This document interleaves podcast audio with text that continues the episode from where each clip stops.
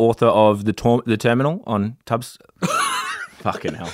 And of course, the terminal and Tubstack.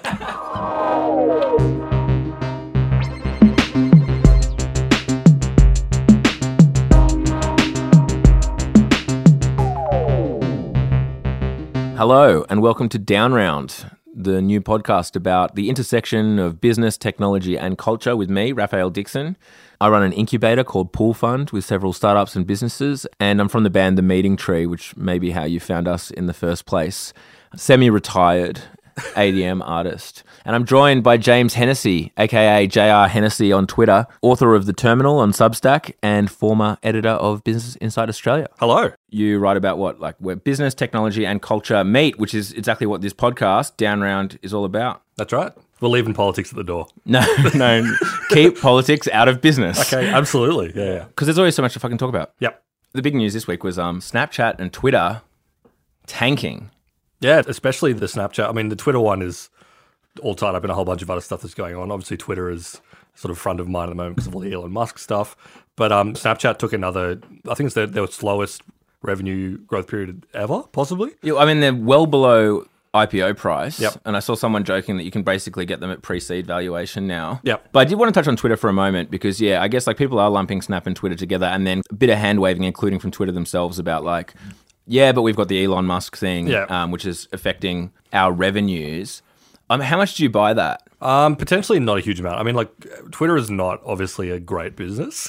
It's like it happens to be like not a very good business, not run particularly well in sort of any way, but also sort of like the engine of culture and politics and the startup world. Like there's so much stuff happens on Twitter. Mm. Their user growth has always been kind of sluggish. The site's not very good. Mm. Um, it doesn't really evolve. Every time they launch a new feature, no one uses it, and it's always kind of weird and baffling. I was looking the other day, like they tried to jump in on like the creator economy thing with mm. like super followers, and super followers is kind of like their version of doing Substack or Patreon or whatever it might be, and you could just like pay for like bonus tweets from someone. yeah But the way that it actually works in practice is that every time you reply to someone that you are super following, it just has super follower in giant text above your above your username. Like it's like, look at this nerd. Yes. it's, it's completely like broken. Anyway, sorry, I, oh, that's all, that's off on a tangent. But Twitter is just not a great company, and they they need to like figure out a way to make the advertising work. And this is part of what.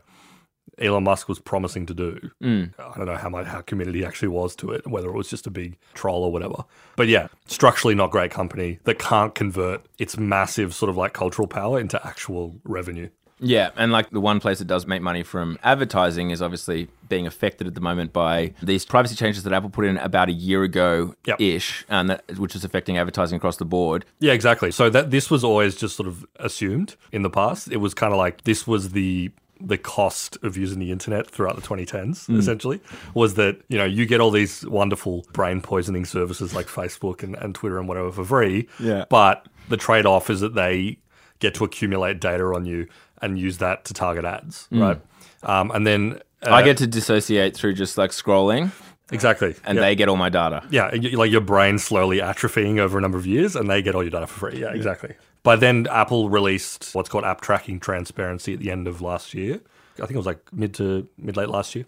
Um, anyway, which now means every time you open an app for the first time, you've definitely seen this prompt if you're an iPhone user. It says, "Do you consent?" Basically, to letting this app track you across the internet and whatever, and, and using it to target ads. And s- surprise, surprise, most people say no to that uh, for a whole sort of litany of reasons. Obviously, there's been a huge news stories coming out constantly over the past five to 10 years about how bad that is, Cambridge Analytica, all that kind of stuff. There was like a, uh, I don't know what the numbers are like right now, but there was a survey in like October or November by some analytics firm that said that 80% of people would say no to that. And obviously, that's a massive hit to the bottom line of companies like Facebook and companies like Snapchat or Snap, as the parent company is called, and Twitter. Well, what's your take on? So, is Apple doing this? You know, Apple's the privacy company. They definitely, from a branding perspective, present themselves as that. Famously, that FBI case where they refused to unlock the iPhone of- a what would he do? Was he a murderer? It was like a rapist? te- terrorist or something? Something. I can't, I can't remember, yeah. because that would break encryption across what they claimed all iPhones. The other side of the coin is Apple obviously have their own advertising network, which is something that all the major companies do. You create a marketplace, think Amazon, think eBay, create a marketplace with buyers and sellers, and then allow sellers to promote their products within your marketplace, and therefore you're now generating advertising revenue. Apple obviously have that in the App Store. Yep. One of their biggest competitors in particular for app downloads, again, if you're on Twitter or Facebook, you'd see it, right? Like, you know, some fucking castle that's being attacked or whatever, and Yeah, it's yeah, like, yeah, like download this game. Or some puzzle that's really easy, and some confused guy being like, I just don't understand what order I need to tip the lava. Yeah, exactly. Like ninety percent of all ads are, are like weird game ads. Yeah. Yeah, and so this kind of kneecaps Facebook to a certain extent because they Yep. no longer know, and Twitter and Snap, etc. They no longer know if you've clicked on that ad and then gone on to download Yep. the app that's advertising. They don't, they can't see that There's no conversion. analytics there. Yeah, totally. So are Apple doing this because they're uh, they love privacy and they're just like fundamentally in the Apple DNA it's centered around privacy Yeah. and it just so happens that there's going to be Yeah, a massive business benefit for them. I think it's kind of a little bit of both. I mean, obviously, Hmm. Apple has the benefit, unlike a lot of these companies, where you know the thing that makes them money, pretty shocking in this day and age, is they kind of make stuff and sell it. Like they make laptops, they make phones, they make whatever. Hmm. Yeah, high sell it to margin as well. Yeah, uh, huge margins. Whereas all the other competitors that are kind of at their level in the tech industry, you know, with the exception of ones like Amazon, which is storefronts, whatever. Facebook makes it all from advertising. Google is a is an ad company basically. So Apple has the benefit of they've always grandstanded about the fact that like we respect privacy and look our core business is not ads mm. we're not trying to out to get you and, and take your data and sell it to like data brokers in like a car park at midnight or whatever it is that they're doing mm. but on the other side of the coin yeah you're absolutely right they have an ad network and the thing that all these people in advertising all these tech companies get kind of wound up about is that Apple kind of draws a distinction between first party data and third party data. Hmm. And first party data is is what they use. They say, "Hey, we track you, but we only track you within like our stuff. Hmm. Like ac- attached to your device and your Apple ID, we know what movies you've been buying on iTunes, know what apps you've been downloading, we know what music you've been listening to on Apple Music, and we use that to target you ad on for the App Store, for mm. example. And anyone who's used the App Store will know that like Apple's ads are not that targeted. like it's it's pretty bad. It's not very good. But they have benefited from this, and there were a lot of. I think the Financial Times did a big report in last year that like their share of the mobile advertising market for apps had like skyrocketed after the app tracking changes. So they've obviously benefited, and they're pretty sensitive about it because they commissioned some report from some professor at a university to say that that wasn't true, um, even though you know it obviously is. But um, I'll be interested to see if they actually launch kind of a bigger advertising network. They've tried it in the past. They had something called iAd, on which was for like mobile advertising, which was like dog shit. No one used it. Because at the moment, I'm like, I don't know, if they take more revenue in sort of the mobile advertising for app space, sure, it's obviously beneficial for them on, on that front. So I don't know, it's kind of it's kind of a bit of both. But as, as a consumer, do you value the fact that you get to opt into not being tracked? I mean, I, I guess so. It's it's it's one of those things where it's like that's something that the advertisers and like Google and, and Twitter and Facebook and whatever aren't grappling with really when they when they're arguing this is the fact that everyone is saying no to this thing. Consumers are saying no. Obviously, Apple has like framed the question in such a way that it's kind of like, would you give your baby to Rumpelstiltskin or whatever? But but people don't like it. The the Facebook campaign at the moment is like this is killing small business. A- And, to be fair, it is as someone who, who owns multiple businesses, small businesses, not you know, it has hurt. Yep, it yep. has hurt. Like conversion trackings, you know, you basically have to show your ads to more people in order to get similar conversion numbers, and you don't quite have the insight. So it has increased the cost of advertising. Yep. But then, as you say, at the end of the day, maybe the last kind of five to ten years, but you know, in particular, the last kind of five or six, was a kind of an anomaly. That was the anomaly when we did have this insane ability to target, I suppose. the small business messaging is really all they've got because as a result of sort of like the accumulation of all these stories about like surveillance and being tracked and whatever, nobody likes it. And like, I don't know how they're going to convert people back into being like, okay. Because at the end of the day, no one actually likes looking at ads. No one really signed up to this compact of seeing ads to get access to services. It was sort of just hmm. the way things were done. No one is sympathetic to that view. So, I mean, Apple, if if they're doing it for financial gain, which they, um, I mean, they almost certainly are to a certain extent, they've really wedged a very good position in that everyone is kind of by default on their side. Yeah, yeah. It's very hard to argue, as you say. Like, even if it does hurt small business, it's like, well, yeah, but you're tracking us. Yeah, like exactly. Which, um, I think they will be launching a, a bigger ad network. They have to keep growing in order to justify their, their massive valuation. And like, don't get me wrong, Apple is a fantastic business, right? Like, it's high margin hardware, big subscription revenue now. Apple services is increasing, but they have to justify whatever it is, a two trillion dollar valuation. Yeah. Biggest company in the world, depending on the price of oil, effectively, and Yeah, totally. what Aramco's doing. But yeah, that brings us to Facebook and who, or Meta, I guess, who are in trouble on multiple fronts. Because so one, obviously, their business model is being hammered Yep. by this. But the big thing, like the elephant in the room, is that they're losing eyeballs Yeah, they're getting their lunch absolutely devoured by TikTok, basically. and freaking out, as anyone who's probably opened Instagram or Facebook can tell. Yeah, no, obviously Meta's long term bet is like metaverse or whatever. Yeah. And they're, they're pumping billions of dollars into like their reality labs stuff, which is, you know, trying to build virtual reality metaverses that people might want to play around in. What's your take on that? Let's Yeah. qu- quick sidetrack because I guess the cynic in me is like, okay, obviously, core business is advertising. That's under you know massive pressure right now. Who knows what the long term viability of that entire model is? Basically, I mean, I think Facebook is still going to be a big business, Yeah. but again, can it justify their valuation, which has plummeted massively? And so is Zuckerberg et al. basically saying, no, the future is metaverse, which we'll be building. We'll, we also have the hardware with Oculus, etc. So, like, look over here, future revenues Yep. are potentially infinite. You know, Yeah, well, You know, yeah. Uh-huh. everyone will live inside Facebook, like they kind of once did. Or does Zuck really think this is the play?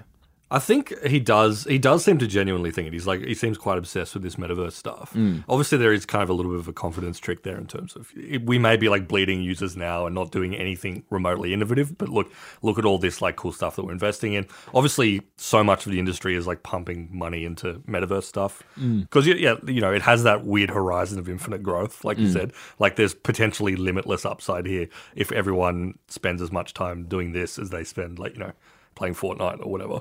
But at the same time, like the stuff they're doing now, like their core business, which is still, as you say, massively profitable at the moment, is looking shaky. Use time for like Facebook proper is, is going, they've completely lost younger users. Obviously, like Zoomers are not using the main Facebook app.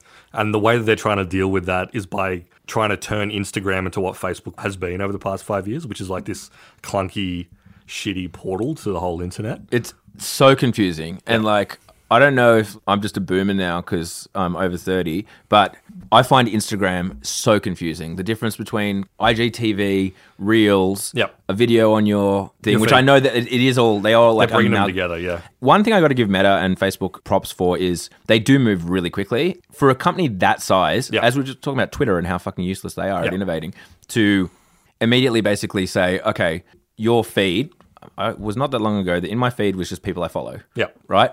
Uh, slotting in more and more just random videos with like high numbers of engagement that they think algorithmically they'll like, aka TikTok. Yep.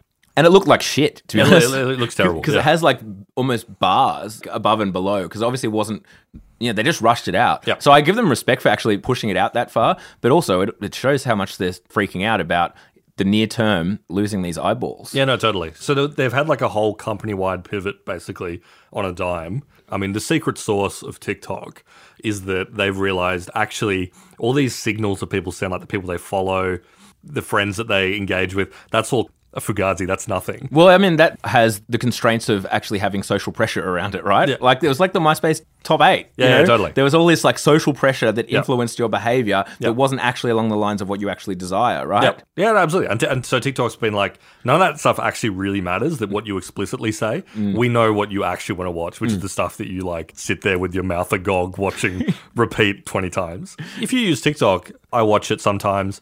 I follow a bunch of people. It often just never shows me the people I follow because it's like you don't care about that crap. Mm. You like this stuff, and they're you know they're often right. So as a result, Facebook has sort of turned on a on a dime to be like, all right, we're doing the same thing. Forget your friends; they mean nothing to you. like leave them be. We're just going to pump your feed full of shit from everywhere mm. that we think you'll like. Yeah, we're actually we're putting your friends and family on another tab, right? Yeah, exactly. like- yeah, yeah, yeah. So, and they're doing it on Instagram, they're doing it on Facebook. They're really leaning into Reels. Anyone who's like used Reels knows that like 100% of the content is just nuclear level cringe. Yes. Versus the 85 to 90% on TikTok. It's it's a small window, but it's enough to like crush them. They're just chasing that dragon. Yeah, I mean, and even Twitter, you see them doing it more and more and more. I get some viral tweet that's uh, either to have that love that doesn't break the heart, or like babies for real be sucking on them titties, or you know what I mean? Like that exactly. like forty-five thousand. Yeah, totally. It's like you know relationships where both of you are funny as fuck. It's got like it's got like twenty five million retweets. And you're like, are those all bots, or I'm just like completely out of touch with what people like? It does seem like the future is going to be just us being pounded with a random assortment of short form content Yeah. made by people we don't know that just fleetingly goes across our eyes and either passes through our brain or even more worryingly sits somewhere back there in our subconscious Yep. mixed amongst advertising Yeah, totally. It, it's it's actually funny. Like I actually can't think of a single platform that does the classic social media thing. At least ones that like people use. yeah BeReal is the Uh, but yeah, BeReal. hot. Yeah, sure. Uh, obviously, I, I haven't even opened BeReal, but I know I know the kids love it. oh I'm, I'm on BeReal All right, yeah. Yeah, are yeah. you are you being real? Are you doing it when it prompts you? yeah yeah well otherwise you get hit with a late Oh shit, you don't want that. Yeah, Yeah, okay. yeah. So that I can't download it. The, the funny thing is, one of the weird like externalities of that is that there's no app except Facebook that does events and invites. yeah Like there's just there's no way to do it, and there's no other platform that could possibly sustain that. Hmm. You know, because like Instagram, like all your mates have like weird pseudonyms. Hmm. On TikTok, again, there's no other like real name platform where you could say I'm going to invite 30 people to like my 40th or whatever. That's true. I mean, I'm, I'm sure there's about 50 startups or whatever Yeah. that it's like, no, we're their events platform that no one uses. Because you can't. It's like that was like a flash in the pan, a beautiful moment where everyone was on one platform that you could send invites to. Anyway, that's just like my weird little. no, you're right. Events. I mean, I rarely open Facebook. Yeah. I, I made a second account for our advertising accounts because, to be honest, I just wanted it separate from my OG account, which has a fake name and has always had a fake name. And I've worried at some point, you know, Facebook will just nuke advertising accounts. Like the algorithm just nukes them. And once it's down, it's very hard to get it back unless you've actually got an executive there that you can get in touch with. And Yep. by executive, I mean an account executive, not Sure. a, not, not Mark Zuckerberg. Yeah, yeah. no, not Sheryl, RIP.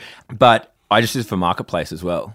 Oh yeah, and that's one of the few things that Facebook has launched recently that I think has actually taken off hugely. Yeah. a lot of people use Marketplace now, and it was kind of an obvious play for them. But I feel like you hear about people buying stuff on Marketplace so much more than people buying on Gumtree now. Just like Yeah. listening to people talk about it. Yeah, it's free at the moment. Uh, obviously, they will want to monetize uh, if they're not already doing it in other markets right now. Yeah. So you can pay via Facebook. But I mean, that was always the original play that everyone was saying to Facebook is the the WeChat model, right? Yeah. The everything app. Yeah, totally. It's a really interesting. I was talking about this something the other day. Obviously, it's like the Chinese model is like they love having apps where it's like you talk to your friends, you watch short form video, and you like pay your car insurance from like the exact same screen. Facebook would love to be that. I think every app, Snapchat would love to be that. But I, I just wonder if like I feel like psychologically people in the West are just wired to not want that. They, I think mm. they like doing things on different platforms. You got like a phone with a different app with a different design that you do one thing on versus another. I don't know. It's just like total different like cultural approach to like how software gets made. Yeah, I, I suspect, and this is just off the dome here, that it's about brand narratives, right? Like in the West, because of our legacy of capitalism, effectively, we've always had more brands and therefore more money spent on brand narrative. And Yep. so, therefore, and that's how we perceive trust in a brand. And Yep. so we trust the Uber app to send us a rider as opposed to the Facebook app, which we, well, I mean, fuck.